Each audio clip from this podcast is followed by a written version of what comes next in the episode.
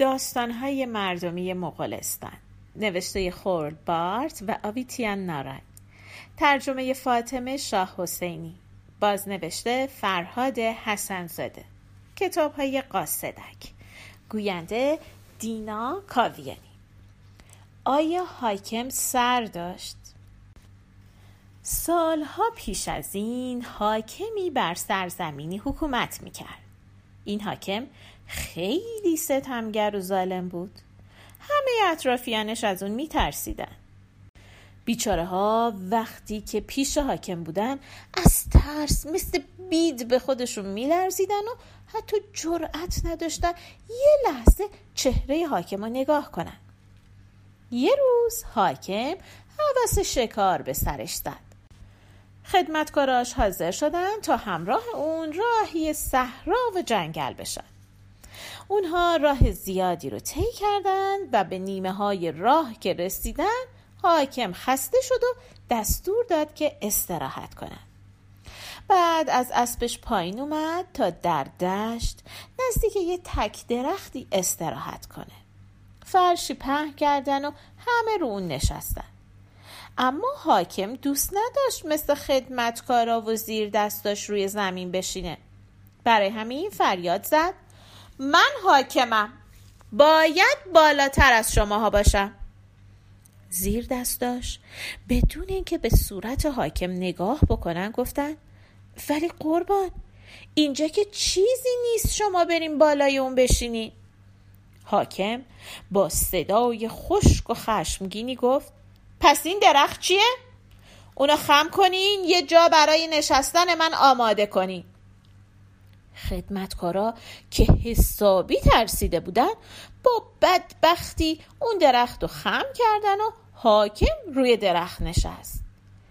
اما ناگهان درخت دوباره به جای اولش برگشت و حاکم و چند متر اونورتر پرتاب کرد. این صحنه خیلی خنده دار بود. اما خدمتکارا جرأت نکردن بخندن. تفلیا به زور خودشون رو نگه داشته بودن که حاکم نفهم خندشون گرفته. اونا فکر می‌کردن که الان حاکم از جاش بلند میشه و اونا رو زیر مشت و لگد خودش می‌گیره.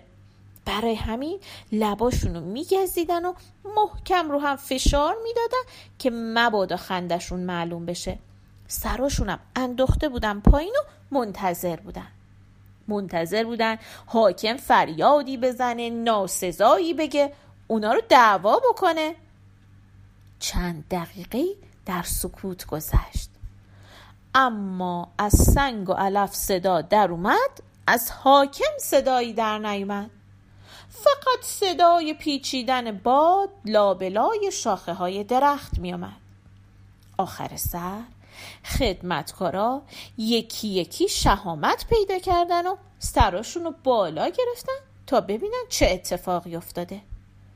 ناگهان یکی خوردن. برای اینکه دیدن حاکم سر نداره. با خودشون گفتن شاخه های درخت سر حاکم رو قطع کرده یا اصلا حاکم از اول سر نداشته. اونا با تعجب به همدیگه و به حاکم بی سر نگاه می‌کردن و میپرسیدن آیا حاکم سر داشت؟ اما هیچ کس جواب این سوال رو نمی‌دونست.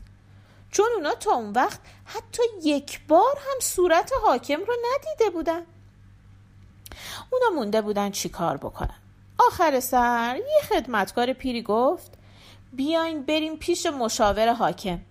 حتما اون می‌دونه که حاکم سر داشته یا نه. خدمتکارا با عجله بدو بدو رفتن پیش مشاور ماجرا رو براش تعریف کردن. دست آخرم گفتن تقصیر ما نبود. ما فقط دستورات حاکم رو اجرا کردیم. وقتی که پرت شد تنها چیزی که متوجه شدیم این بود که حاکم سر نداره. حالا به نظر شما کجا سرشو گم کرده؟ آیا از اول سر داشته اصلا؟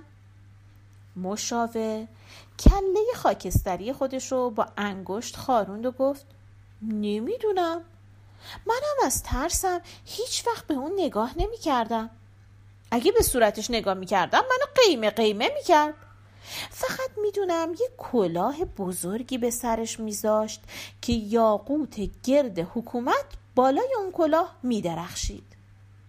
این که نشد جواب. خدمتکارا پرسیدن حالا چی کار کنیم؟ مشاور دستی به ریش خاکستریش کشید و گفت بریم پیش زن حاکم. هر کی ندونه اون می‌دونه که شوهرش سر داشته یا نه. خدمتکارا با عجله بدو بدو رفتن پیش زن حاکم. هرچی رو که اتفاق افتاده بود براش تعریف کردن دست آخرم پرسیدن آیا حاکم سر داشت؟ همسر حاکم دست باچه شده بود؟ جوری وانمود کرد که داره گریه می‌کنه. با دستمال اشکایی که نریخته بود رو صورتش رو پاک کرد و گفت خب من که واقعا نمی‌دونم. تنها چیزی که می‌دونم اینه که سیبیل داشت. سیبیلش مثل یه خنجری بود که وقتی نگاه هم بهش میافتاد از ترس چشمو میبستم. به همین خاطر منم نمی‌دونم که حاکم سر داشت یا نه. آخر سر خدمتکارا هرگز متوجه نشدن که حاکم سر داشت یا نه. همینجوری بدن بدون سر اونو خاک کردن. حالا به نظر شما حاکم سر داشت یا نه؟